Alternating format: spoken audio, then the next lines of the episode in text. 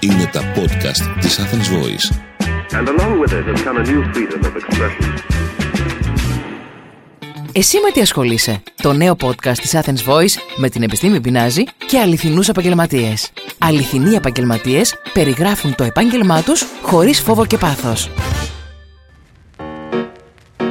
Όταν με ρωτούν τι δουλειά κάνω, απαντώ έλαντε, είναι λίγο περίεργο. Είμαι αστρολόγος και influencer και δεν ξέρω κι εγώ τι. Το influencer με κριντζάρει άπειρα.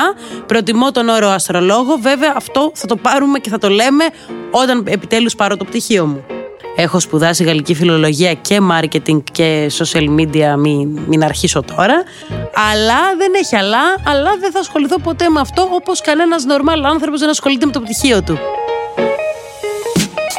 άρχισα να ασχολούμαι με τα ζώδια από μια ερωτική απογοήτευση. Είχα πάει στη Θεσσαλονίκη να βρω έναν γκόμενο, ο οποίος γκόμενος τελικά με έφτισε. Και η Άση Μπίγιου αποφάσισε εκείνη την ημέρα να πει ότι ήταν τρομερή η ερωτική εύνοια για τους εγώ καιρού. Και αποφάσισα να αρχίσω να παριστάνω την αστρολόγο στα social media, στο Instagram. Κοιμάμαι με 600 followers, ξυπνάω με 3.000 followers. Και από εκεί πήρε το δρόμο του μόνο του. Δουλεύω κάμποσες ώρες την ημέρα. Θα έλεγε κάποιος που δούλευε όντως κάμποσες ώρες την ημέρα. Για μένα αυτό το πράγμα δεν έχει ωράριο, δεν έχει ώρες εργασίας, γιατί δεν είναι δουλειά για μένα. Είναι, ε, είμαι από τους τυχερούς ανθρώπους που κάνω αυτό που αγαπώ. Και όποιος κάνει αυτό που αγαπάει δεν έχει ώρες.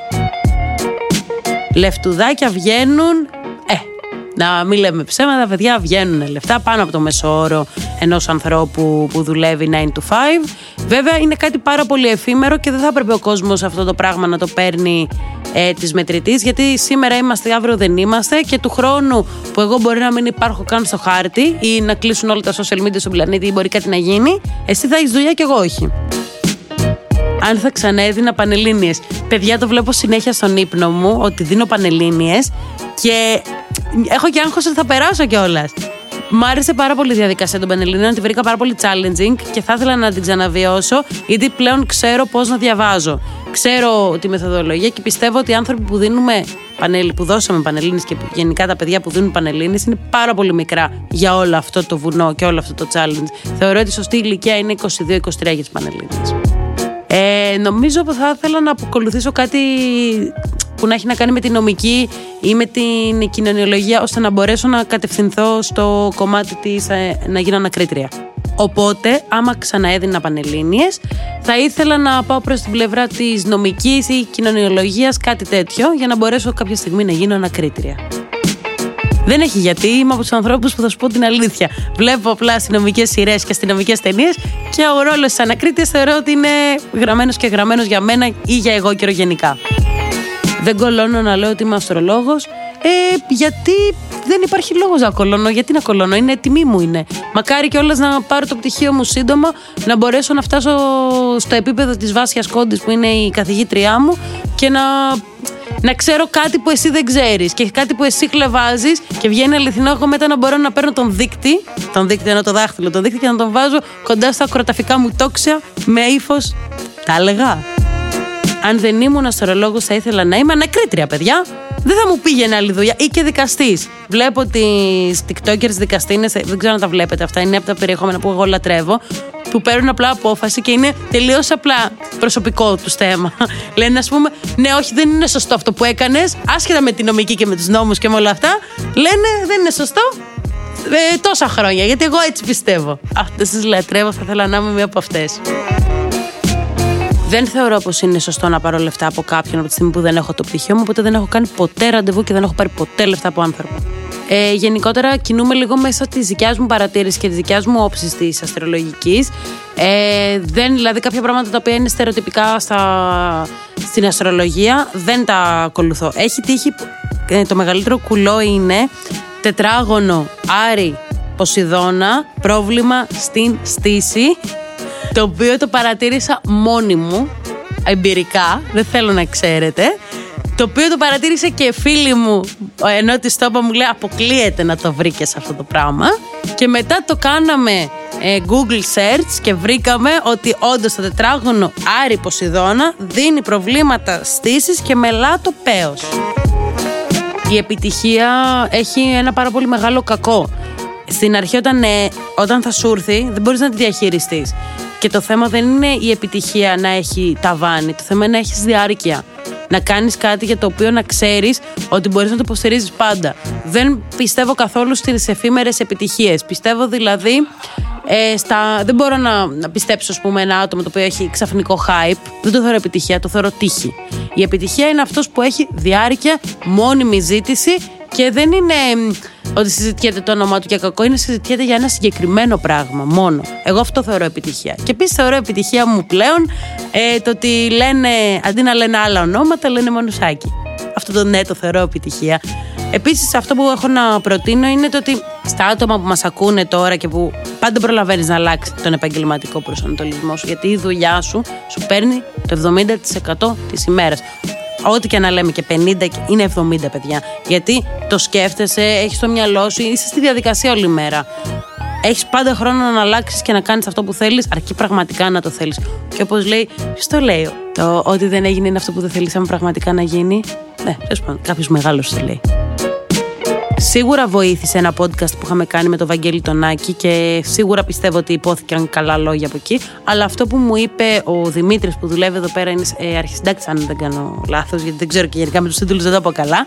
Ε, με σκρόλαρε συνέχεια στο TikTok και του βγαίνει η φάτσα μου όλη την ώρα και το θεώρησε πολύ ενδιαφέρον τον τρόπο τον οποίο εκφράζομαι και επικοινωνώ το, το ζωδιακό και ήθελαν κάτι πιο fresh. Ε, αυτό ήταν κάτι το οποίο με τιμά ιδιαίτερο γιατί η Athens Voice για μένα δεν είναι μόνο ένα big press.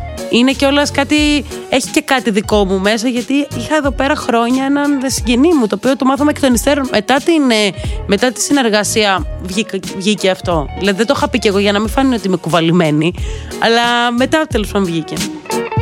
Στη δουλειά το Α και το Ω είναι οι δημόσιες σχέσεις. Βέβαια είναι πάρα πολύ μεγάλη παγίδα γιατί δεν ξέρεις ποτέ πότε θα χάσει τον εαυτό σου στο βωμό της ε, δημόσιας σχέσης. Δηλαδή, υπάρχει πιθανότητα να τα ζυγίσεις. Δηλαδή, να πεις: ε, Έχω πιάσει πολλές φορές τον εαυτό μου να λέω ότι ξέρεις κάτι, με αυτό το άτομο δεν μου είναι συμπαθής. Όμως, έχει την τάδε γνωριμία και το, το, το τάδε έτσι. Στο παρελθόν έχει αποδειχθεί ότι όσες φορές ήσουν 100% εαυτό σου δεν εκτιμήθηκε. Πρέπει λίγο να κάνεις slow down. Βέβαια, να κρατάς αποστάσεις. Δεν χρειάζεται να βγαίνεις καφεδάκια ηλίθια, καφεδάκια, γιατί αυτά τα καφεδάκια τα θεωρώ πραγματικά αχρίαστα και ηλίθια, με άτομα τα οποία ξέρεις από την αρχή ότι δεν έχεις πράγματα να πεις και μπορείς μόνο να δουλέψεις. Ο καφές είναι ο καφές. Δεν είναι δουλειά. Μην τα μπλέκουμε αυτά τα δύο. Haters θα υπάρχουν πάντα και είναι, είναι σε όλους υπάρχουν. Ε, για κάποιο λόγο, πολύ περίεργο, εγώ δεν έχω πολλούς haters. Δηλαδή, είναι και ο τρόπο που τα επικοινωνώ που δεν που ο άλλος δεν μπορεί να καταλάβει αν τα εννοώ ή αν δεν τα εννοώ. Ή φαίνεται κιόλας ότι υπάρχει μια ελαφριά εσάν. Δεν υπάρχει αυτό το πράγμα. Δεν είμαι κλασική αστρολόγος. Θα σου πει Προσοχή εκείνη την ημέρα, μην κάνεις αυτό. Κάνω ό,τι γουστάρεις. Η αστρολογία για μένα δεν είναι ακόμα επιστήμη, γιατί δεν την έχω σπουδάσει σε αυτό το βαθμό. Για μένα η αστρολογία είναι τάση τάση. Η τάση της, δηλαδή, το ότι υπάρχει μεγαλύτερη πιθανότητα από άλλες μέρες να συμβεί αυτό. Τώρα, άμα θα σου πω εγώ ότι οι ταύροι, ας πούμε, την τάδε ημερομηνία θα ερωτευτούν και εσύ δεν βγεις από το σπίτι σου, ε, δεν θα ερωτευτείς, ρε bro. Με συγχωρείς. Τώρα, βέβαια, η ερώτηση ήταν για τους haters. Ε, δεν μπορώ να το διαχειριστώ εύκολα. Ε, δηλαδή, τα τα comments που γίνονται για το body shaming, δηλαδή που θα με πούνε χοντρή και τέτοια, αυτά είναι αυτά που δεν μπορώ να διαχειριστώ καθόλου. Είναι, είναι το κόμπλεξ μου. Τώρα, όσον αφορά την αστρολογία, θα μου πούνε Α, είναι ψευδοεπιστήμη και κάνεις και ράνεις, γελάω. Ή στέλνω, πω, πω, τι μου είπες τώρα, μου άνοιξες τα μάτια, πω, πω, θα. Ε, έχω αυτό το άτομο. Αλλά αυτά που έχουν να κάνουν με το εμφανισιακό είναι το κόμπλεξ μου. Να κάνεις, έχω τετράγωνο Αφροδίτη οροσκόπου.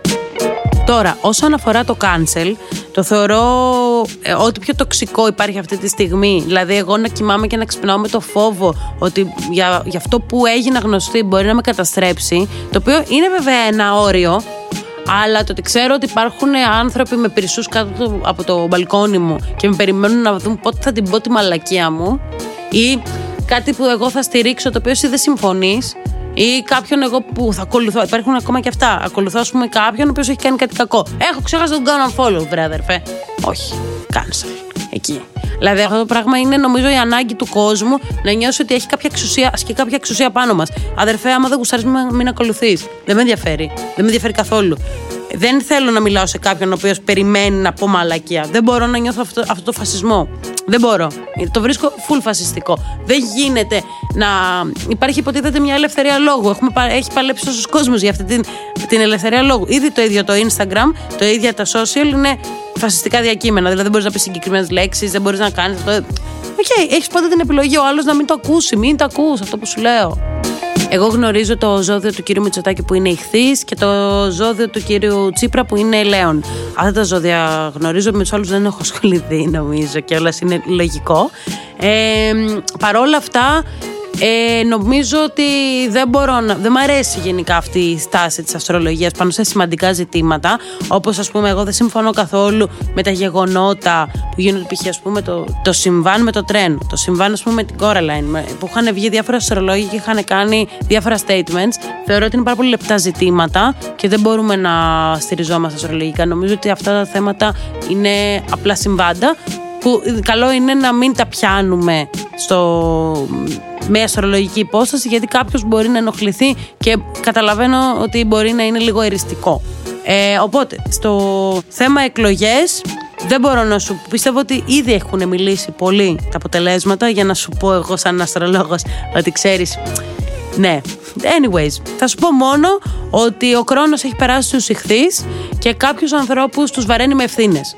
Ε, αυτό το συζητάγαμε και με τη Βάσια Κόντι. Ανεξάρτητα από τι συμβαίνει, ο χρόνο είναι ένας ένας μεγάλος πλανήτης, ο οποίος είναι δύσκολος πλανήτης, φέρνει ευθύνες, φέρνει αλλαγές, φέρνει πράγματα τα οποία είναι σοβαρά. Αυτό μόνο μπορώ να σου πω.